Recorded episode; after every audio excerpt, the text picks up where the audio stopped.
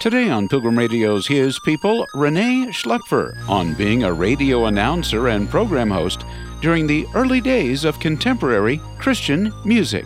But I feel like my experience must have paralleled the experience of thousands of other people my age who were in radio professionally, who longed to hear this kind of music on the air, and whose career paths intersected with all of these artists. Because as Christian radio began to be birthed, of course all these artists were interested in being on Christian radio and were just interested in Christian radio themselves. They themselves had dreamed of it. René Schlaepfer next. René Schlaepfer's involvement at Pilgrim Radio goes back more than 40 years.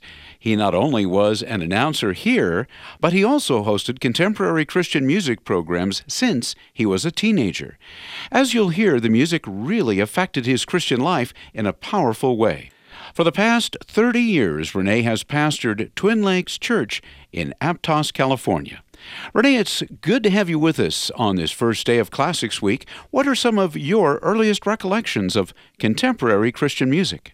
Boy, that is a great question, and that brings back so many memories. First of all, I want to say thank you so much for just having me here. It is so good to see you again, Bill, and same here. So good to be just sitting here in these studios where I have so many memories that go back years, decades now. Right. Doing the morning show here and doing a bunch of production work. Those are just wonderful, wonderful memories. But you're right. I've been involved with CCM. I was thinking about it when I saw the movie Jesus Revolution and all of that happening in the late 60s and early 70s. Mm-hmm. And that was really a part of my life. I mean, I was young then, an early teen, really, when a lot of that happened. But consequently, I was hugely influenced by Larry Norman specifically, and then some of the people that he brought into his orbit, like Randy Stonehill and others, and then Keith Green as well.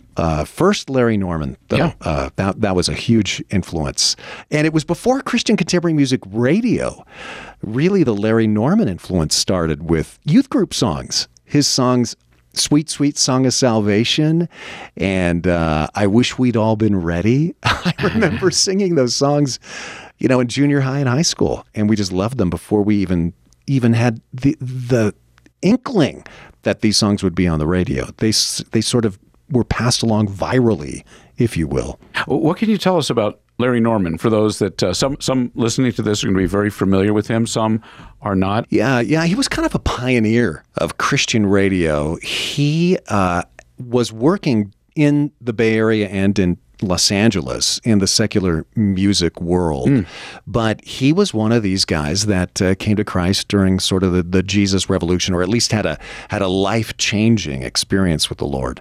And he decided, I want to see if I can get this quality of music available to the kids who are starting to flood churches. I mean, all the churches, their youth groups were gigantic, and you had all these, long-haired people coming to church. And he was from San Jose, and he was really involved in kind of the San Jose, San Francisco music scene, and then moved down to Los Angeles. But in both of those places, the Bay Area and L.A., the youth culture, of course, was huge. It was hugely influential in the secular musical industry. There were so many bands coming out of those two cities, San Francisco and L.A. And since he had ties to both, and he knew a lot of the people in those bands, he thought, I bet Christian youth culture could really use some songs to sing. Because believe it or not, youth groups were singing songs like Bob Dylan songs, like Blowing in the Wind, and Peter, Paul, and Mary songs, really? Because there were no other songs to sing. And so he's like, no, we got to write some Christian music. And so we were starting to sing some of these songs. And that was a great change for us, because if there were Christian songs, a lot of them were from the older generation. There were still great songs, but like Ralph Carmichael songs, like Pass It On, It Only Takes a Spark, songs like that.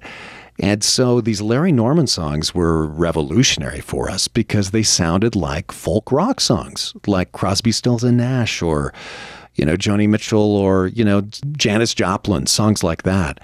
And then we started collecting his albums and really loved them and started playing them for our friends, not just Christian friends, but secular friends too. and slowly started to think, what if we could get these songs on the radio? But that was just a pipe dream back in those days.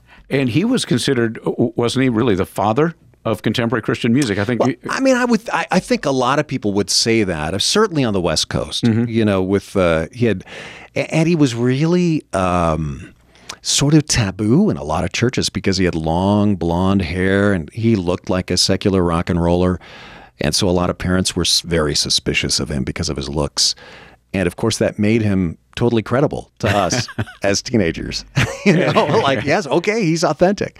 But... and he paralleled completely. And this week we're talking about this in a number of different ways. But right. The Jesus movement or the Jesus Revolution. Exactly. Sure. And at the same time, you had a lot of Christian musicians who were involved in the secular music world began to attend, for example, Calvary Chapel down at Costa Mesa or Peninsula Bible Church up in the San Francisco Peninsula where Ray Stedman pastored. But a lot of these people were Christians who were really good musicians or actually had been involved to one degree or another in the secular music world as, you know, touring musicians or as studio musicians. And now they wanted to use their musical skills for the Lord. And they started putting out records and doing concerts. And in the early days, really, they were being promoted by churches. There really weren't Christian music labels except for the Southern Gospel type labels.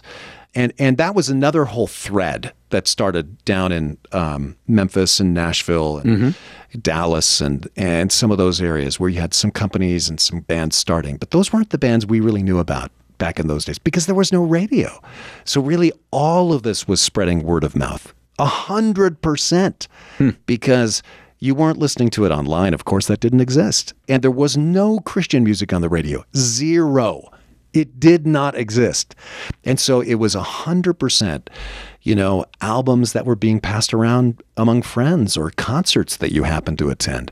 And so in those days, there was really a kind of a localization. These bands like Love Song, Gentle Faith, Larry Norman, Randy Stonehill, all of those early bands, Keith Green working down in Los Angeles, those were the West Coast bands. And so those were the bands that we knew because... how would we know about the other bands in Nashville? We didn't live anywhere near Nashville, and there wasn't a way to find out about them until some friend happened to have an album or later a cassette. It's amazing to think about, isn't it? It's so fun. Well, it is how it spread, and of course, you're a pastor today, and yet back then, and I think you mentioned, you had the idea, wouldn't it be cool if there was radio or if somehow you could get some of these songs on the radio, and you've told me this, but there was a group of your friends, of you in the mid-'70s, that you actually were able to do that a little bit and when you were in high school. Right, exactly. It started when I was a freshman or sophomore in high school, believe it or not. Well, I loved radio, and I knew I wanted to go into radio. Back then. And so we thought we really want to get these songs on the air. So somehow, about three of us, and we were all part of the same youth group at Calvary Church in Los Gatos, we decided to try to talk radio stations into, in those days, they had to have public affairs programming. That was part of their license from the FCC, and they could be taken off, their license could be taken away from them if they didn't have public affairs programming. And they hated producing it because it was a drag, and it was usually boring. Nobody had good ideas for what that even meant. But we said, hey, why don't you let us produce a little Christian music show?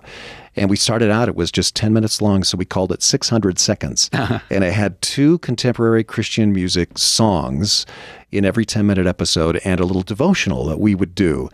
And finally, somehow, we talked the general manager of the top country western station in the Bay Area. It was KEEN, KEEN Radio, 1370 in San Jose. And we talked them, I don't know how, but we talked them into letting us have a show because really our music, we were not playing country music. No. It was Larry Norman and Randy Stonehill and Daniel Amos and these kinds of groups. But we were on every Sunday morning, and we went in, I think it was Thursday night, into their production studio that looked a lot like the studio we're sitting in right now.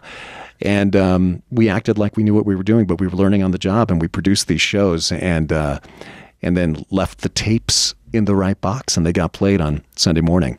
And then much later, still working in the Bay Area, by that time I'd worked here at Pilgrim Radio, then KNIS, and in those days, And I'd worked up at South Lake Tahoe at a radio station, and it's not there anymore. It was called KOWL. That was a secular station.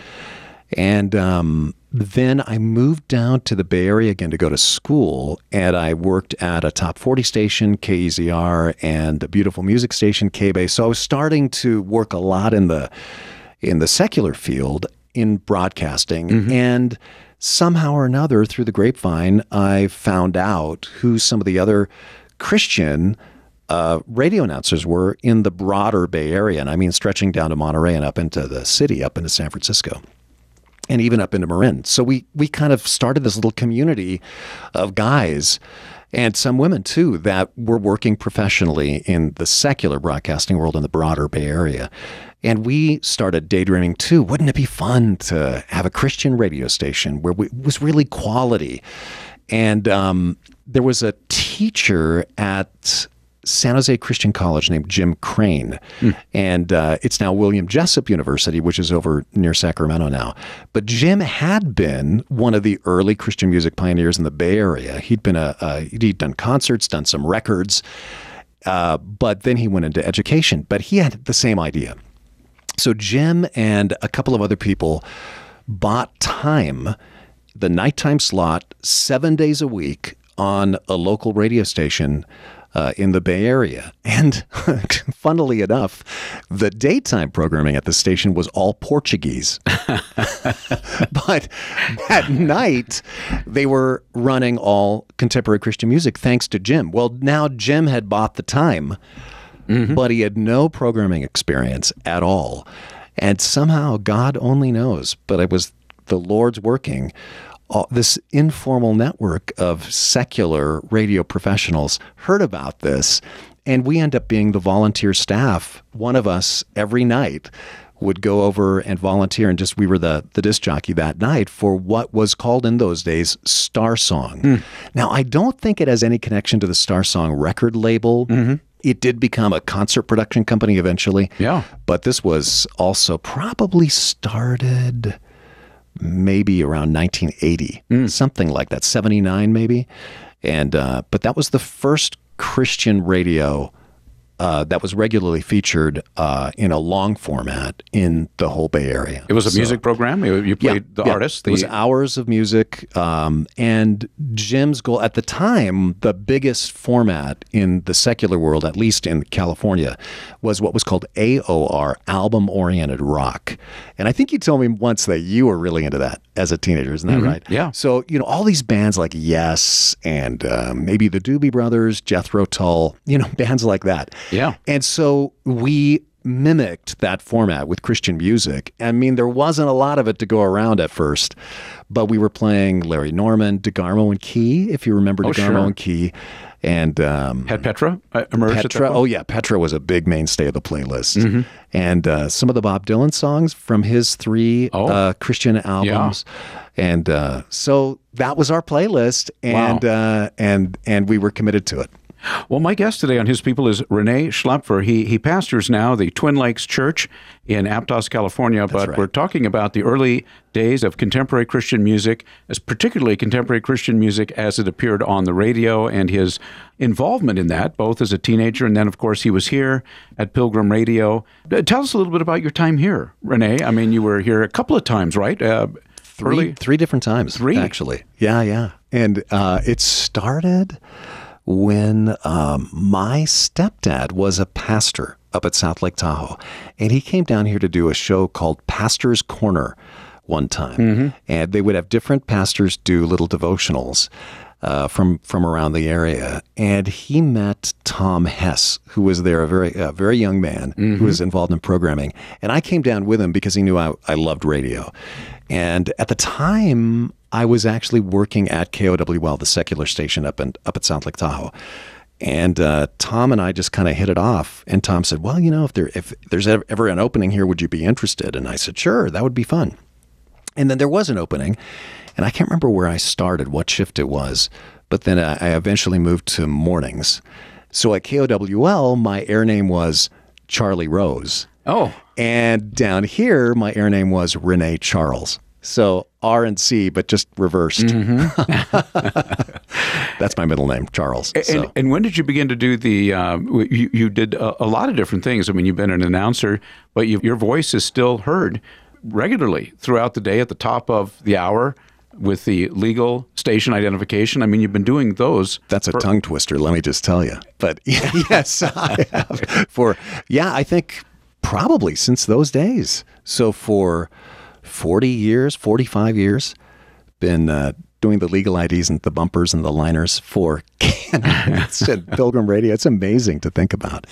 But, and then I went off to the Bay Area, worked at a bunch of radio stations, and came back and worked here again. And then we decided to do the morning shows completely live, had phone-in, callers, all sorts of contests and so on.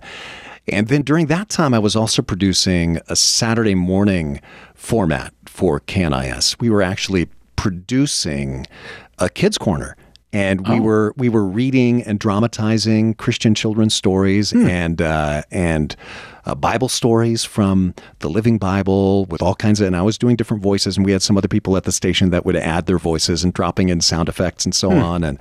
And so that was a lot of fun. And we were also doing, I think we experimented with a nighttime rock show for a while. And I don't think that went over very well with the broader audience at the time. But probably some of the stuff that we aired that would have been considered rock in those days now is considered pretty mellow for contemporary Christian music. I wanted to ask you, too, about a program that you did back in those days. I don't know that it aired here. It might have, but you tell us. But it was called something like Story Behind the Song. You that? I think that did air here for a while. Okay. So Bob Carlson was one of the, I think, original announcers here at Pilgrim Radio. And then he moved back to San Francisco and started his own production company. And he was doing all kinds of things, commercials and voiceovers for things. And he came up with this idea for Story Behind the Song and found a sponsor for it, and so we had the funds to do it. Yeah. And the idea was every episode was 5 minutes long, and we would feature a few bars of a song, but then we would go to interviews with the artist who either wrote the song or performed the song or both. And we would ask them, well, what's the story behind the song? And it was usually something pretty interesting, funny or moving or touching. And so they were very short. And then there was a short little 30-second commercial that we also produced that was part of that. And so those were fun and took me into a lot of fun interviews with artists, because while most of those interviews were done either by Bob or by other, what we call stringers, people that he hired that were freelancers that did these interviews, a lot of the artists, I was living down in the Bay Area in those days, so a lot of these artists would come and do concerts there, and I'd have the chance to go in after the concert and interview them about different songs that would all have been set up by Bob's agency. And it was really fun to meet many of these artists. Who stands out? Amy Grant, so super friendly, super extrovert, super friendly.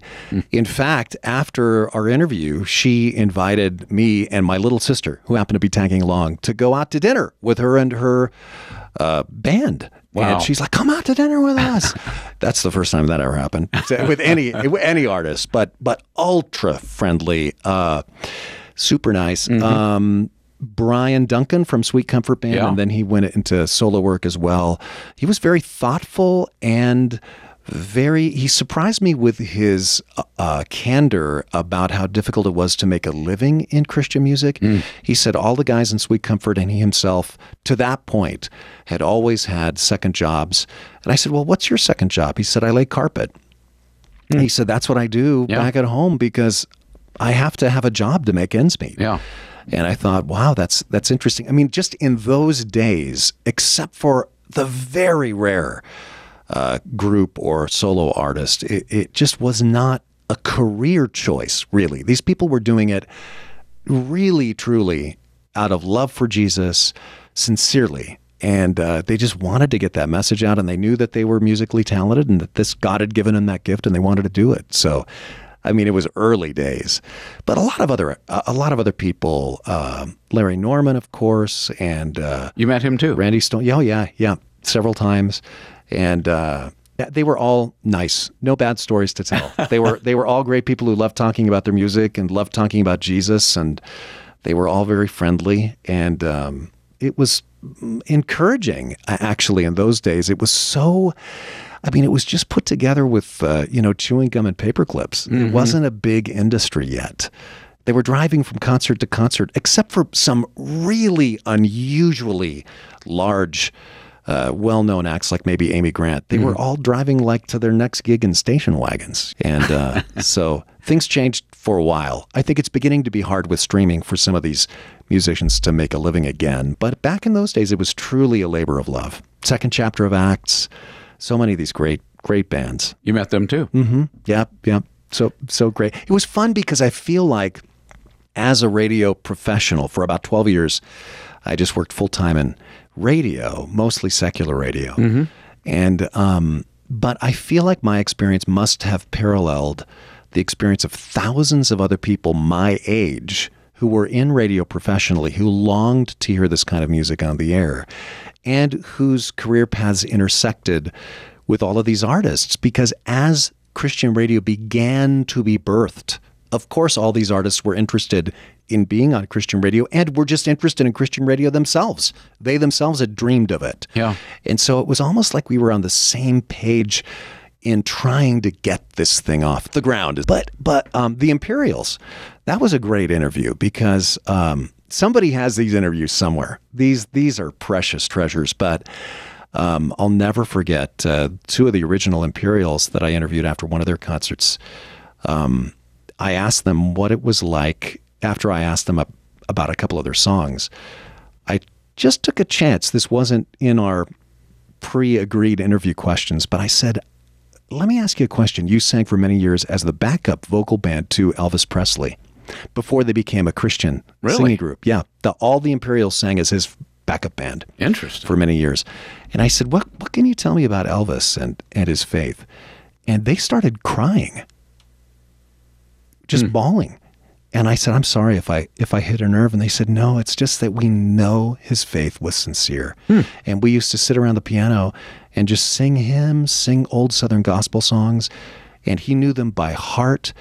They said when he wanted to listen to music or he wanted to sing music, not on stage, just his own, whatever, he personally wanted to hear or personally wanted to sing at home. He said it was always Christian music. And he read the Bible, but they said he just got surrounded by a bad group of people and made some bad choices. And they said, as far as we're concerned, the Lord, God is a God of mercy.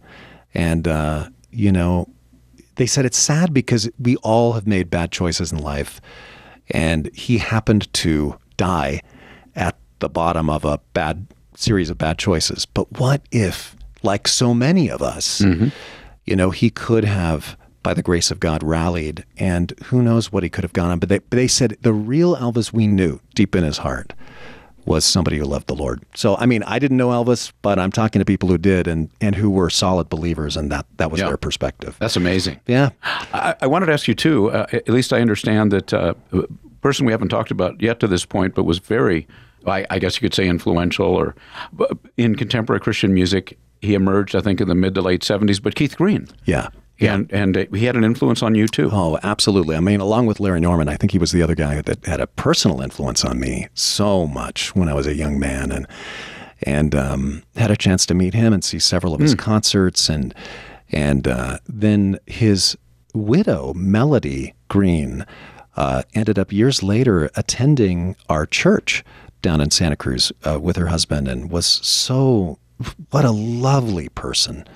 I mean, honestly, every one of these people, in my experience, has truly loved the Lord and been kind people. And they all have different personalities, and some of them have different struggles, like human beings do. Right. But in terms of their faith, they were definitely solid. But Melody was a lovely person. I didn't know Keith. I just saw him, met him briefly, but I really got to know Melody very well. And she was is a wonderful person. But it's interesting thinking back to Keith Green. We were talking about this, just the two of us earlier. I started out loving his more biting songs, critical of the church and of Christians type songs like Asleep in the Light, and So You Want to Go Back to Egypt, and To Obey Is Better Than Sacrifice, and kind of, you could say, harsh.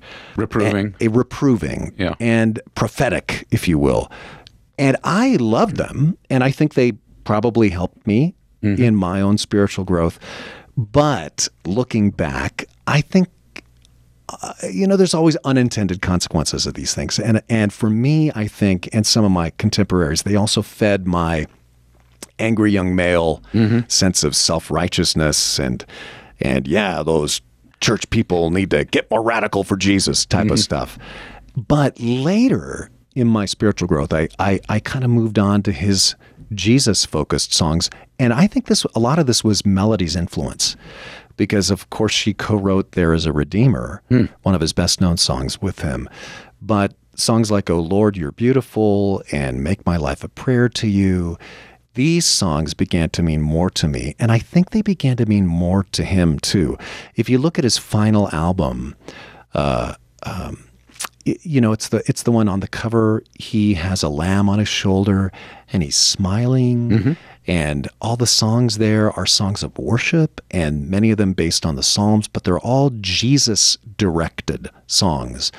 He's looking up in adoration at Jesus instead of pointing the finger at other Christians.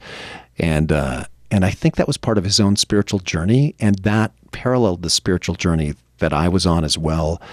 Ultimately, I think that's healthier, a healthier place to be spiritually. I don't know that people really... I don't know that it's very effective to, as a default, on the daily, be pointing your finger at people and telling them how they should improve. Of course, that's called for from time to time. You come up to a brother as a trusted friend, and you put your arm around his shoulder, and you have that correction moment. That's part of discipleship. But generally speaking, as a posture, I don't know that that's very effective. I don't know that people listen when you're always pointing a finger at them, but you know what I think they do when you're not pointing a finger at anything, but you're just looking up? Think of it when people come into a space where everybody's looking up at something. They're not even telling you you should look up, but they're all standing there staring up at something. Well, you want to look at that thing too, and you become part of that group that's looking. And I think that became more of what Keith was doing with his music, was he was just beholding the face of Jesus, saying, "Oh Lord, You're beautiful." And ultimately, I think that's a better witness for Christians, and actually more effective, if you will, evangelistically and for spiritual growth, is to behold the face of Jesus. And as Paul says in 2 Corinthians, we become like him, and from glory to glory, we become like him as we behold his face. So... that's where Keith went, and I think that's where it's a healthy place to be spiritually. I mean, we're looking back over, what, 50 years, more than 50 years now of contemporary Christian music. How important would you say it is? I mean, in your individual life, but then more broadly in the life of the Christian church. I mean, a lot of those songs, David Meese, Amy Grant, some of their songs are in hymnals now. Exactly. I think it was a real burst of creativity and continues to be. What I love that I'm seeing now is a lot of churches are producing really good music from their worship pastors, who are really just doing it as part of their ministry there at the church. Somehow that seems, I don't know if I want to say pure or more organic, but it's just neat to see the Lord using churches. It's almost come full circle, because people forget, as we said earlier, a lot of that music, Love Song and the Calvary Chapel music, the music coming out of Peninsula Bible Church in the Bay Area, I mean, that was all being sponsored, underwritten, so to speak, by churches, not record companies back in those days. And it's almost come full circle again, where churches are once again becoming the font of this kind of music, which is very beautiful to me. Now, of course, I'm going to say that as a pastor, but I love that, because really, if you look at the history of Western music, so much of what we love in Western music came out of the church, even back to the classical music era. It's only relatively recently in the early 20th century that you have music companies come out as being sort of the nexus of why people are listening to what style of music. But for centuries and centuries, really it was bubbling out of churches and out of church music ministers. And I see that happening again, and that's very exciting. But you're right. I think that the CCM movement, starting in the late 60s, early 70s, and then as it began to blossom into the 80s, really was essential in the spiritual growth of a lot of us who were coming of age during that time. Because we were being told, many of us, to burn our secular records. And I remember my own childhood church went through a phase where they asked people to bring in their records and burn them, and that all guys should have short hair only, and just don't listen to any pop music at all. And I think that was mistaken, and maybe from well-intentioned motives, but I think that was the wrong direction. But during that era where we were sort of casting around for, well, what do we listen to? This gave us a great option. And in a way, really, I didn't buy into all that stuff. I didn't burn my records. But it's still, CCM back in those days still, really you could say, discipled us. There weren't even back then the resources there are now for small group Bible studies. There certainly weren't the resources for youth groups and for young adult ministry. And so in many ways, artists became the long-distance disciplers for us when people like Keith Green would write about Bible stories in an insightful way, or would write music based on Psalms, or when companies like Maranatha Music would come out with music, whole albums that were putting Psalms to music. It helped us memorize those Bible verses. It helped us to understand them better. And they became a fabric of our lives. So we were doing what, for example, Paul tells us to do in Ephesians. We were singing and making music in our heart to the Lord as part of our process. And that was essential. I really don't know where my spiritual growth would be today if not for that exposure to CCM back in the early days. You've been listening to His People on Pilgrim Radio. Many thanks to our guest, René Schlaepfer, former Pilgrim Radio announcer and pastor at Twin Lakes Church in Aptos, California. Coming up on tomorrow's program, former Christian record company executive Stan Moser with a behind-the-scenes look at the people who made contemporary Christian music possible. Shortly after that, Billy Ray Hearn, who was the head of A&R at that point for two of the guys that were, started a label called Myrrh Records. And Myrrh Records, some of the early artists on that were people like Petra in the very early days, and Second Chapter of Acts, which many people will be familiar with. Sure. So all of a sudden I started hearing and getting introduced to contemporary Christian music that obviously was being birthed out of the Jesus movement. There was a connection there. That's tomorrow at the same time, right here on His People. Thanks for listening.